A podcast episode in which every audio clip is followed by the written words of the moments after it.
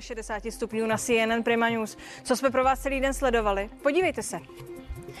Automobilka Škoda znovu zastavuje výrobu. Ve třech jejich českých závodech nastane 27. září týdenní odstávka. Nejsou čipy, tedy ani auta. Kdo si dnes objedná novou Oktávy, dostane ji příští rok v červnu. Jak bude tenhle příběh pokračovat a koho všeho ohrozí? Slovo dostane jeden z dodavatelů součástek, Kvido Štěpánek. V jednom se shodnou, stávající zřízení, v němž žijeme, jim nevyhovuje. Dál už mají každý vlastní představu o naší zemi. Jedni chtějí království, druzí federaci. Proč? Tři týdny před volbami představíme v duelu lídry Koruny České a Moravanů. Už za chvíli. A podíváme se i za zdi Buckinghamského paláce. Ukázalo se totiž, že čistě česká zvyklost nechávat tajné věci unikat na veřejnost se uchytila i tam. Kolegyně Daniela Révaj nám o tom řekne všechno ve druhé části 360 stupňů.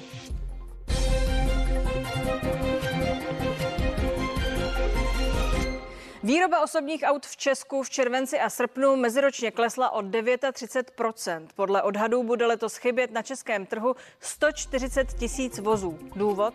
Dlouhodobý nedostatek čipů, bez nichž už dnes auta nemohou opustit továrny.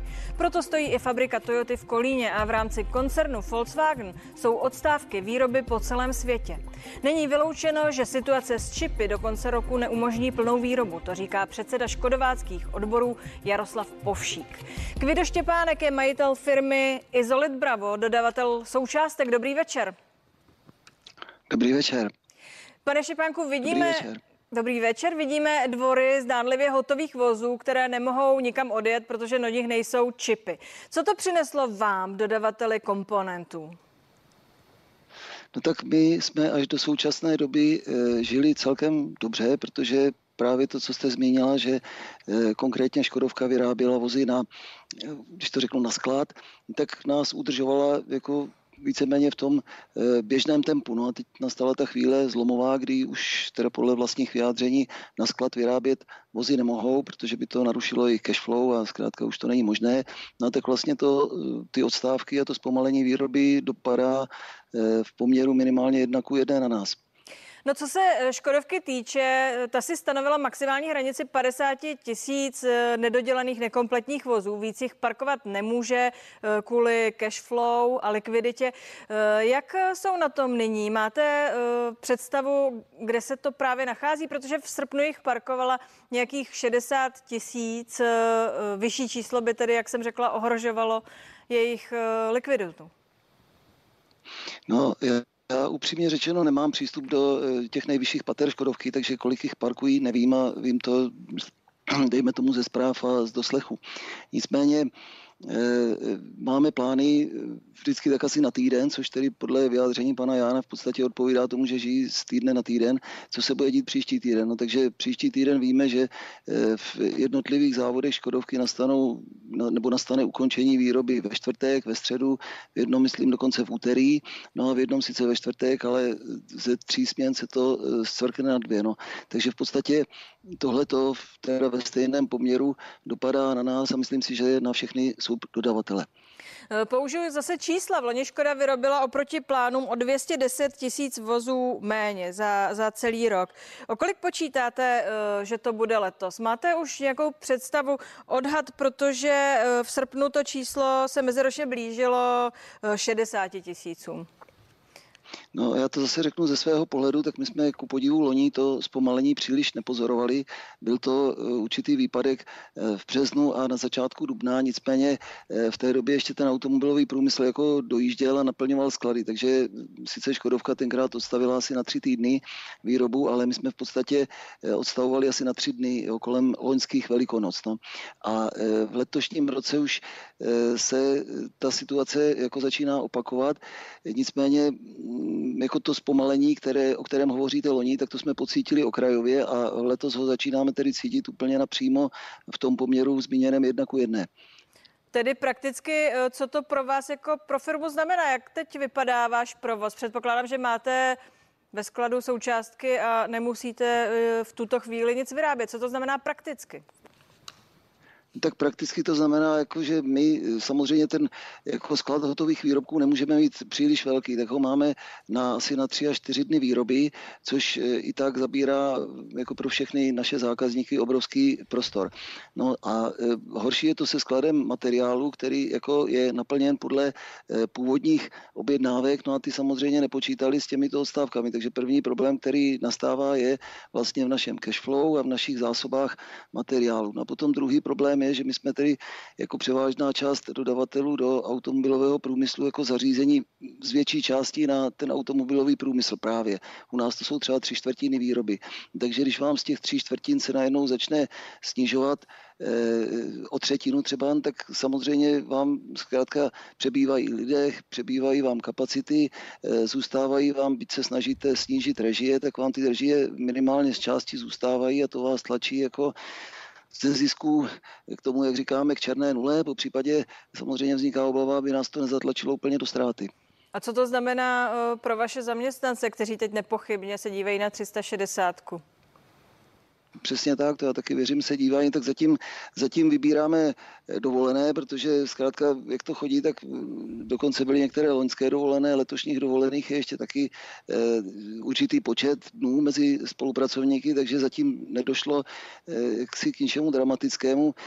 My máme určitou nevýhodu, že nemáme příliš, nebo neměli jsme příliš zaměstnanců ze agentur, bylo to asi řádově ze, z našich celkových 400 spolupracovníků, jak to bylo asi 15, takže to jsme samozřejmě omezili. No a teď se snažíme snížit režie tím, že lidé, kteří jsou ve výrobě, tak budou vybírat dovolené a, a my jako manažeři eh, určitým podílem nastupujeme do výroby, abychom je nahradili a, a tím jsme snížili režie, které se na tu výrobu váží jako eh, by z nás, z manažerů. Ta situace eh, se týká autoprůmyslu všude po světě, v celé Evropě. Vidíte k sousedům.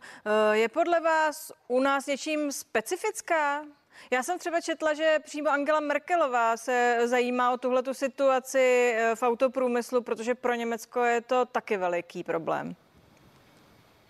No, tak upřímně řečeno, já zase v tomto nebo v této oblasti žiju ze zpráv, protože, jak už jsem říkal, tak nemám přístup do nějakých nejvyšších pater, takže Eh, určitým způsobem se divím, že situace je dramatická. Sice, jak říkáte, Angela Merkelová se v tom nějak e, začíná angažovat, ale vzpomínám si na situaci asi před třemi lety, kdy tuším, že se jmenoval Prevent srbský závod, nebo hrozil zastavením Volkswagenu a pak ho zastavil asi na tři dny. No a tenkrát už jako Angela Merkelová intenzivně jednala a snažila se tu situaci řešit. No a teď se teda nejedná o tři dny, ale jedná se o týdny a, a minimálně týdny a možná měsíce. No a jako politikové se v tom příliš neangažují, jo, což se přiznám, že mi není jasné. V tom, jestli je rozdíl mezi Českem a zbytkem Evropy, se mi nezdá, protože se mně zdá, že jako ta situace máme taky zákazníky samozřejmě v zahraničí a ta situace je podle mého názoru podobná. A máte nějaký nápad, co by politikové teď mohli pro tu situaci udělat? Protože pořád hrajeme o to, že zkrátka dobře nejsou čipy. Někde jsou v Číně, někde se zavřely přístaviště, všechno je to strašně komplikované a i když je teď začnou posílat, tak už jsme ve skluzu. Může teď stát něco udělat podle vás?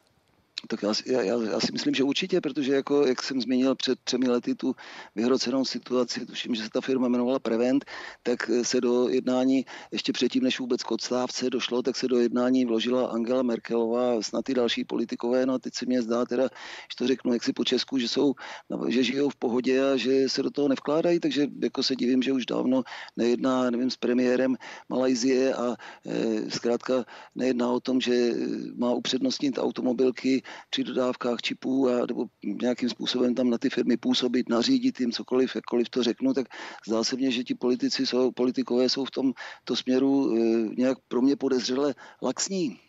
Jaké jsou vyhlídky v tuto chvíli pro vás? No, nejsou úplně dobré, tak samozřejmě, že my se snažíme tu situaci řešit a, a jak jsem už teda předeslal, tak já jsem taky naskočil do výroby a každý den odpracuju už asi dvě hodiny eh, v, eh, v úkole eh, a ten účel je, abychom stlačili režie na minimum a, a zkrátka ulehčili jsme té snížené výroby a nedostávali jsme se do ztráty. No a potom teda nějak připravujeme řadu dalších opatření, Přičemž se mně zdá, že eh, platí to přísloví, že nejspolehlivější pomocnou ruku najdeš na konci svého ramene, jo? takže rozhodně nepočítáme s nějakou státní podporou, nebo že by za nás něco vyřešil stát nebo politikové, ale eh, spolíháme na to, že prostě si musíme nějak pomoci sami. No tak jestli se nám to podaří, to si řekneme za půl roku, pokud mě z tohoto pořadu ještě pozvete. Nepochybně, bude to určitě dřív, co se vám ozvu. Mějte se hezky, díky, že jste s námi byl, přeji hezký večer. Jo. Dě, děkuji, děkuji taky za pozvání. Děkuji.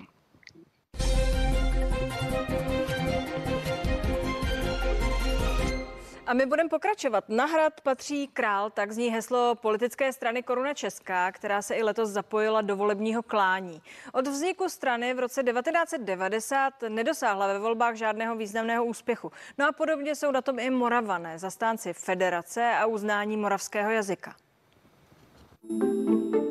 Návrat krále, zemské zřízení nebo revize právního řádu. To jsou hlavní priority koruny české. Přestože jsou kořeny monarchismu ještě o něco hlubší, samotná monarchistická strana vznikla v roce 1990 jako hnutí.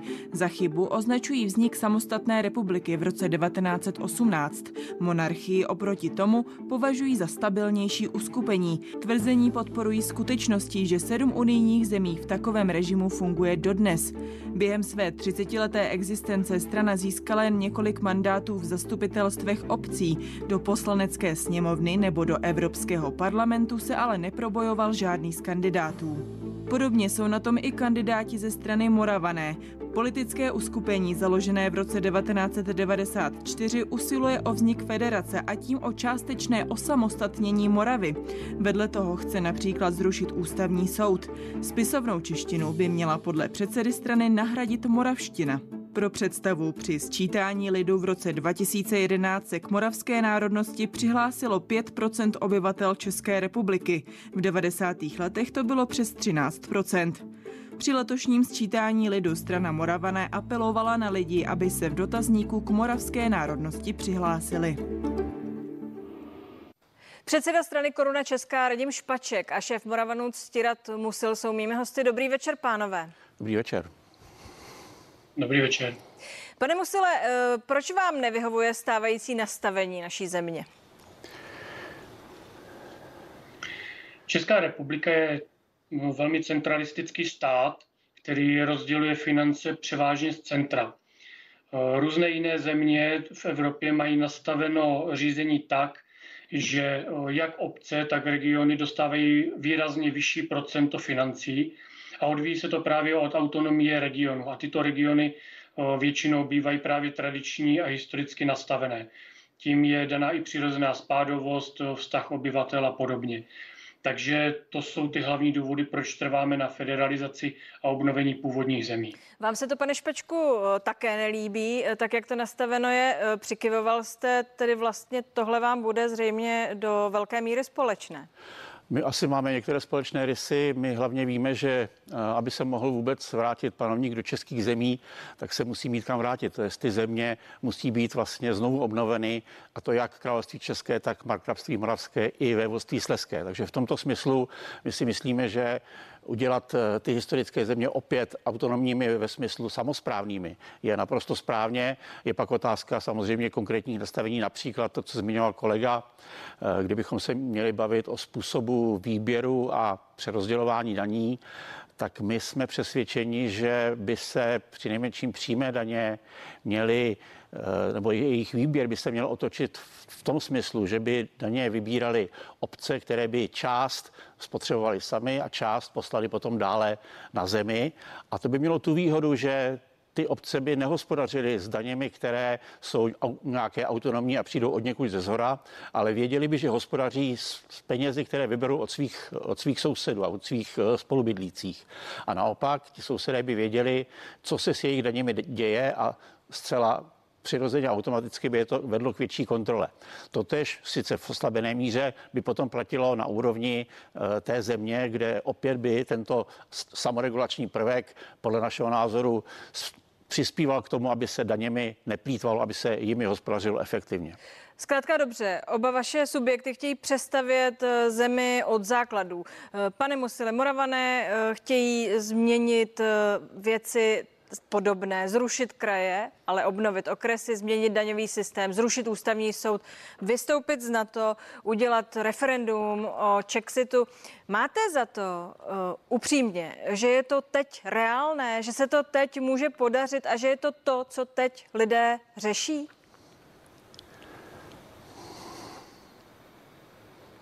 To jsem se ptala no vás, no, kdy, pane když v době politické krize. Máte... No, kdy, když ne v době politické krize, když ne v době hospodářských problémů.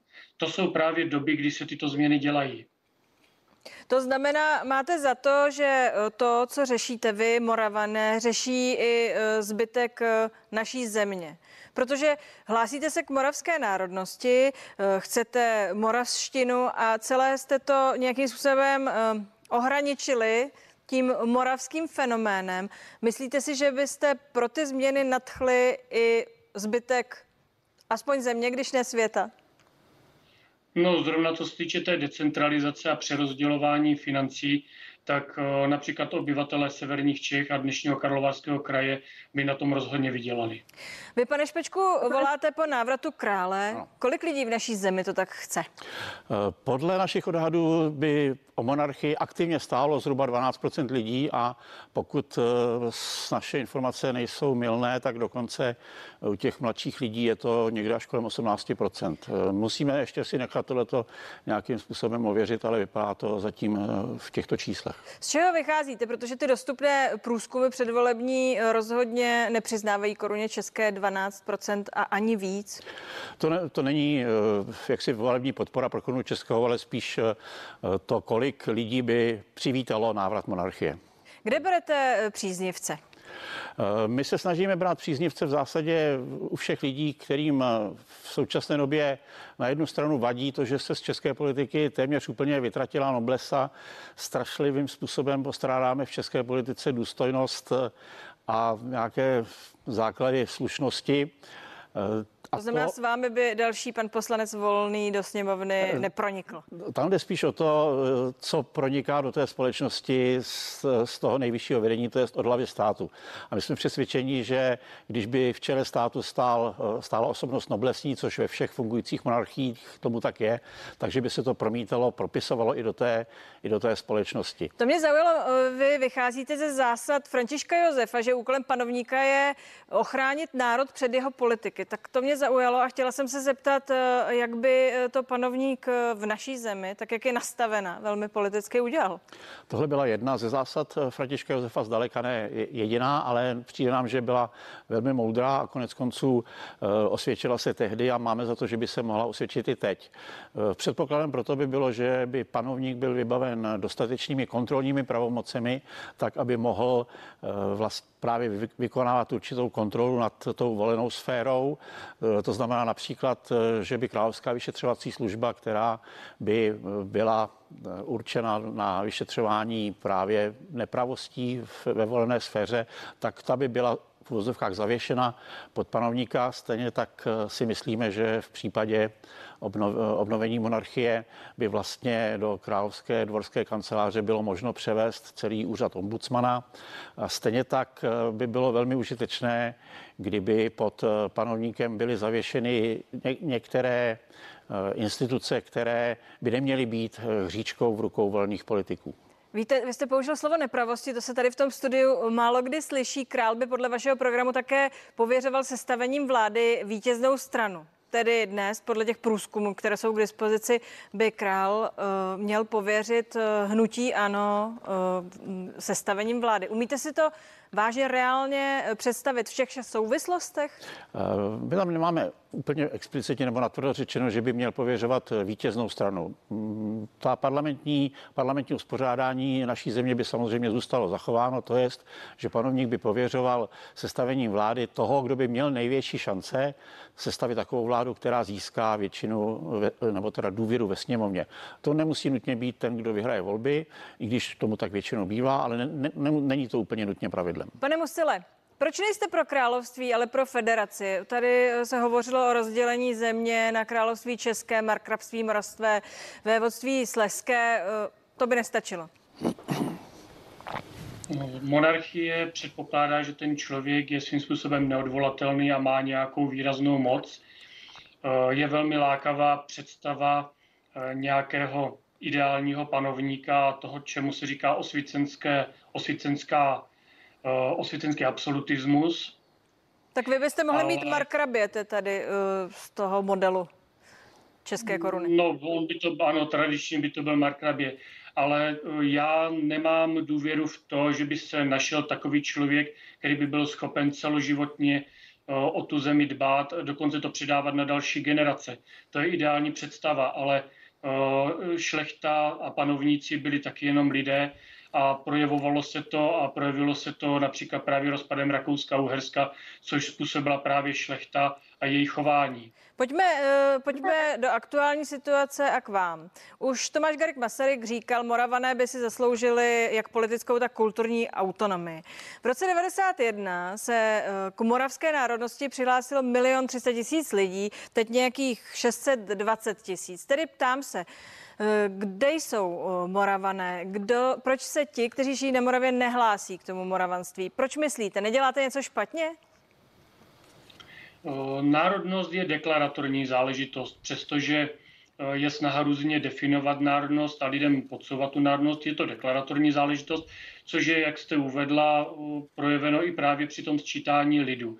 A lidé mají tendenci přijímat mainstream. Takže Zatímco v současnou dobu, kdy je tady hegemonie Prahy a čiství, tak lidé přijímají českou identitu, tak před 100-120 lety přijímali často německou identitu. Ostatně podívejte se, kolik příjmení slovanského původu je dneska mezi obyvateli Vídně a tito lidé se rozhodně nehlásí ani k české, ani k moravské národnosti. Mimochodem v Praze uh za vás kandiduje Indian Eduardo Fernández z Peru. Hlásí se k moravské národnosti. Jak to tak vypadá? Eh, fandí vám tedy sice Moravanů těch kovaných, kteří se k tomu přihlásili, ubylo, ale zjevně se vám daří přesvědčovat i lidi, kteří třeba přímo z Moravy nepocházejí. Jak? Musím vás opravit. On sám na kameru řekl, že není Moravan. Přesto jste ho dostali na svou stranu, dokonce bych řekla jako podporovatele vaší strany. Tedy ptám no. se, jak eh, oslovíte lidi, kteří vlastně nemají s Moravou z podstaty nic společného?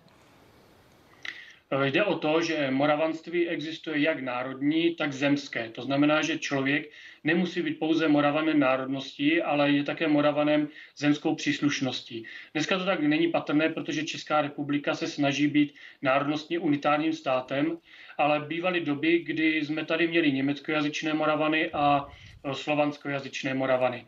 Ostatně dodnes e, vychází například v Německu e, moravské noviny, obsané německy, které vydávají obyvatele odsunutí z Jižní Moravy. Takže být Moravanem lze být jak zemsky, tedy nebo státní příslušností, tak i národnostní.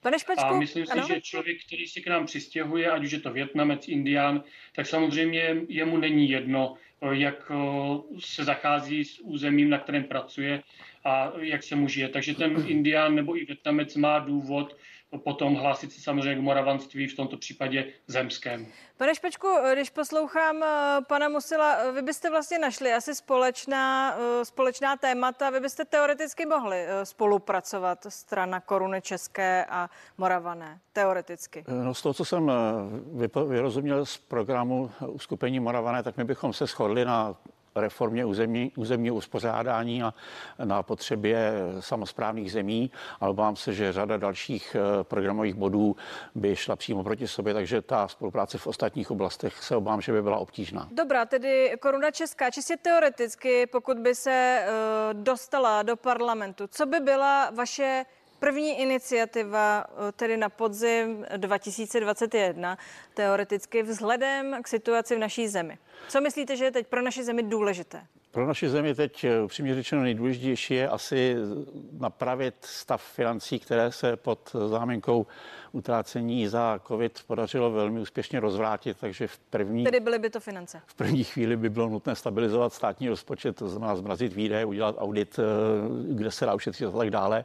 A eh, střednědobý náš úkol by byl připravovat podmínky pro pro obnovu monarchie, to znamená i šířit povědomí o tom, jaké vlastně byly historické hlavní milníky v naší zemi a šířit povědomí o tom, že český stát nevznikl v roce 1918, ale že má za sebou daleko bohatší historii, které se bohužel ke své vlastní škodě vlastně mnohdy úplně zbavujeme. Přes ten historický nátěr já musím říct, že váš program, který jsem viděla, je vlastně velmi aktuální a překvapivě podrobný a, a rozsáhlý. Pane, pane Musile, co byste dělali vy okamžitě, kdybyste se dostali do sněmovny? Co považujete za nejdůležitější věc pro naše zemi? Prosím stručně. Decentraliza- decentralizaci financí. To znamená, aby nemuseli starostové a představitelé regionu, dneska jsou to teda hejtmani, žebrat o dotace, ale mohli pracovat s těmi financemi přímo. Jsou to právě správci regionu a obcí, kteří přímo pracují v prostředí, budují, vytváří to prostředí pro lidi. To znamená, že oni by měli mít většinu financí, nikoli v centrum, které ty peníze druhotně rozděluje. Takže proto chceme federalizovat zemi, na zemskou úroveň dát 50% financí a 30% financí dát obcím. Všechno ostatní, co chceme mluvit o ekonomické krizi, ať už ta, co byla před covidem, nebo ta, co se probíhá v průběhu covidu. To všechno by se dalo řešit těmito postupy. Pánové, děkuji pro tuto chvíli. Zůstaňte uh, stále se mnou, jestli vás smím poprosit, budeme pokračovat za chvíli. Já se totiž budu dál ptát. Nesli by Češi úkorně, kdyby se úředním jazykem stala moravština? Proč se předseda Moravanů domnívá, že spisovná čeština je pro Čechy skoro cizí jazyk? A i na to, jak dopadnou volby, se mých hostů ještě zeptám už za chvíli.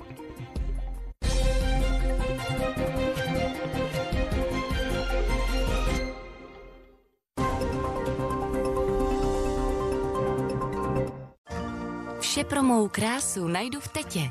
Maybelline New York se slevou 35% nebo sleva 100 korun na produkty Nivea při nákupu nad 299 korun. Platí i na e-shopu. Teta, moje česká drogérie.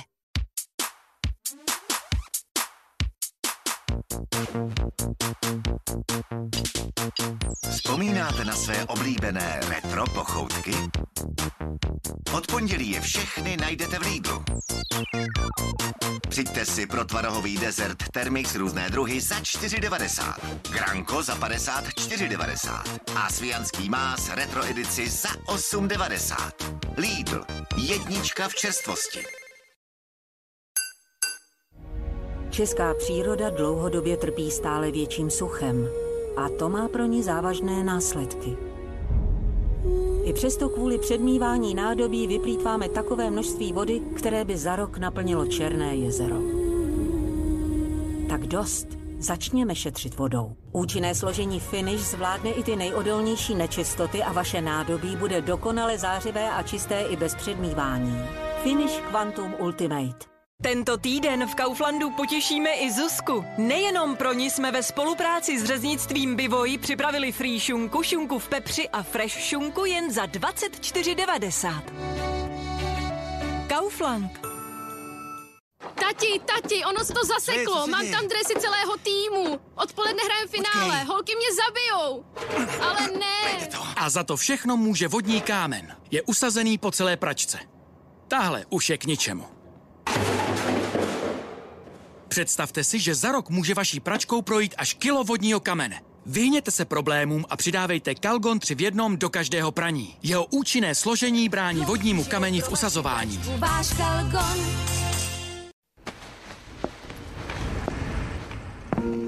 Darkness and daylight, pleasure like a smile. Podlehněte intenzivní chuti kaká od Lind Excellence. Dokonale jemná hořká čokoláda.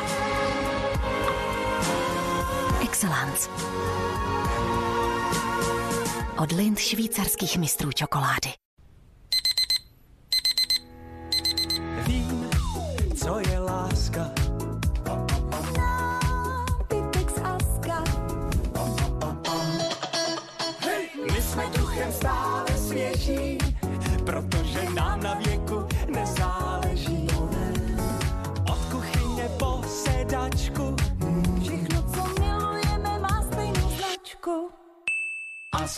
Nábytek. Legendární kuřecí kousky z KFC. Nyní za neodolatelnou cenu. Šťavnaté stripsy, dva čízy, hranolky a bezedný nápoj. To je 5 plus megabox za svělých 119 korun. Pouze nyní v KFC.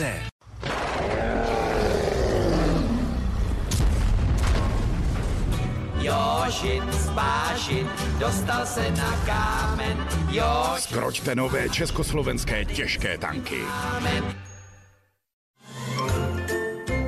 Uděláme si bezva obídek, co říkáš? Dej si borůvku. To bude mňamka. Přijďte si do Billy pro nádobí s Mickey Mousem a zdravé svačinky budou chutnat ještě lépe. Právě teď třeba Max Sport proteinová tyčinka jen za 28,90. Byla přesně podle mého gusta. První příznaky bolesti v krku? To chce správnou léčbu hned od začátku. Strepsils ničí viry, bakterie a kvasinky už za jednu minutu a uleví vám od bolesti. S bohem bolesti v krku. Strepsils. Ve světě plném pokušení zapomínáme na to, co je skutečně dobré. Vše, co potřebujeme, je jen malá pomoc. Pomoc uvědomit si, že existuje i jiná cesta. Stačí naslouchat vlastnímu tělu, které ví, co potřebuje. Přirozeně dobrý sír. Baby Bell. Probuď v sobě dobro. Velký výprodej se slevami až 70%. Benzínový křovinoře s objemem 52 kubíků s příslušenstvím zdarma jen za 2599. Hej, specialista na zahradu. Zažijte slevové šílenství v Elektrowordu. Využijte plošné slevy až 30%. Platí pouze do neděle 19. září. Elektrovord.cz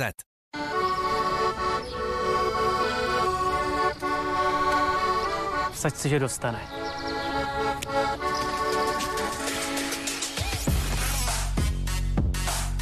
Vsaď si i ty. Každý nový hráč od nás dostává 5,5 tisíce. Sázení může být zábava. Saskabet. V Planeo právě teď slevodny. Mega sleva, 35% na sluchátka Philips, 25% na LG nanosel televize a další bomba slevy na elektro. Více na Planeo.cz.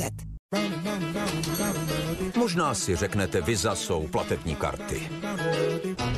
Ale vlastně je to síť možností. Spojuje prakticky každého se všemi ostatními. Stejně jako ranní káva nastartuje váš den, dokáže Visa nastartovat nové podnikání. Dokáže spojovat všechny a všude. Seznamte se. Visa. Síť možností pro každého.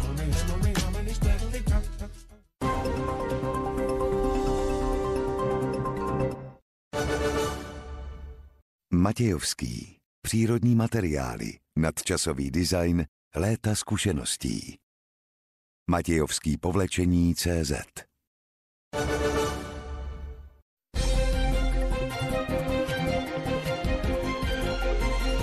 360 stupňů je zpátky a mými hosty stále jsou předseda strany Koruna Česká Radim Špaček a šéf Moravanu Ctirat Musil. Pane Musile, vy chcete, aby se českého a moravského jazyka užívalo rovnoprávně při vyhlašování zákonů jiný, a jiných obecně závazných předpisů. Tak to máte napsáno uh, v programu. Jak tomu mám rozumět? Je to deklaratorní záležitost. Tady nejde o to, že bychom chtěli zavádět nějaké nové jazyky. Uh, jde o to, že uh, moravský jazyk byl oficiální název jazyka, který se v moravském markravství používal až do roku 1918. Když si vyhledáte staré výtisky moravských novin, což byl tiskový orgán moravského markrabství, najdete tam zmínky o tom, když někdo mluvil k veřejnosti, že mluvil německy nebo moravsky. Tehdy to bylo normální. Poté v roce 1918 se Morava stala součástí Československa a bylo určeno, že Moravané jsou Češi a že mluví česky.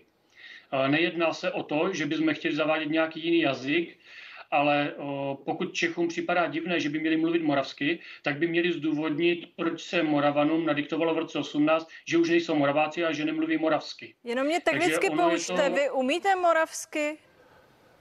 Já jsem vám to teďka vysvětloval. No, to je existuje tom, ten jazyk, je živý jazyk? Je to živý jazyk? Ano, je to živý jazyk, ale já jsem vám to teď vysvětlil. Je to deklaratorní věc, jak nazývat ten jazyk. Například moldavština a rumunština jsou taky jeden na ten týž jazyk a nazývá se v Rumunsku rumunštinou, v Moldávii moldavštinou. Ano, tedy je to formální je to, záležitost. teď to chápu, teď to chápu. Děkuji, Ano, že jste mi to ano. vysvětlil. Pane Špačku, eh, Je to vy, poslání vy srovnatelný eh, požadavek v programu eh, nemáte. Na druhou stranu tam taky ani nemáte, kdo by eh, mohl být tím králem. My to máme popsaný proces, jak bychom k té nové dynastii mohli dospět.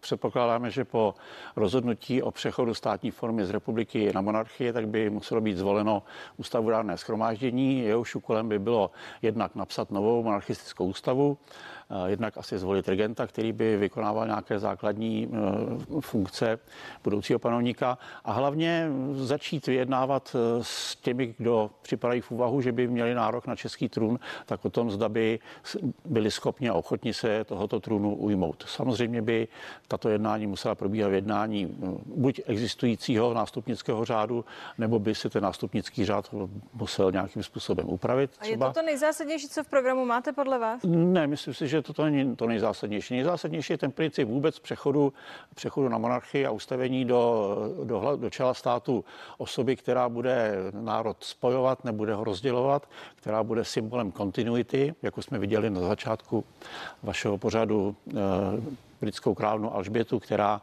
vystří, za, jejíž, za jejího španování se vystřídalo tuším 12 premiérů a ona stále je eh, tím svorníkem, který ten národ spojuje a symbolizuje. A teď, teď vás zastavím, eh, protože nás tlačí čas. Rychle mi řekněte, eh, jak podle vás dopadnou volby, jak dopadnou v této zemi?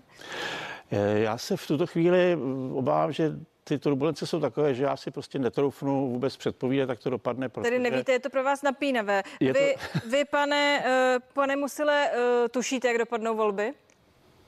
nejsem že- věštec a nebudu se k tomu vyjadřovat. A dopadnou pro Moravany dobře? No to je jenom jiná forma otázky, kterou jste mi položila. Nebudu se vyjadřovat k tomu, jak to dopadne, to já nemůžu vědět. Eh, Jak dopadnete, jak dopadne vaše strana, Česká koruna? Eh, Především je potřeba říct, že česká, že koruna česká se obrovsky pohnula od předchozích pokusů. My jsme naposledy zkoušeli samostatně kandidovat před osmi lety, před čtyřmi lety jsme to vzdali a před těma osmi lety jsme nekandidovali zdaleka ve všech krajích, takže tehdejší výsledky byly samozřejmě tristní, ani nemohly být jiné. Letos kandidujeme ve všech krajích, máme postaveny š- 14 kandidátek, eh, máme i nějakou kampaň, podařilo se nám jednak našetřit peníze a jednak získat nějaké sponzory, takže ta kampaň i začíná Tedy věříte vidět. si víc, jinými Eh, slovy. Věříme si víc a Pánové. doufáme, že když jsme nasadili teď i letecké síly a nad eh, českými zeměmi létá letadlo s, eh, s heslem Volte korunu českou, takže se to někde Že to projeví. bude fungovat. Děkuji a zdravím také na Moravu a taky pěkně děkuji, že jste s námi byl. Mějte se hezky, pánové. Děkuji za pozvání. A my budeme pokračovat eh, dál. V úterý totiž začíná Mezinárodní soutěžní festival televizních a webových seriálů Serial Killer.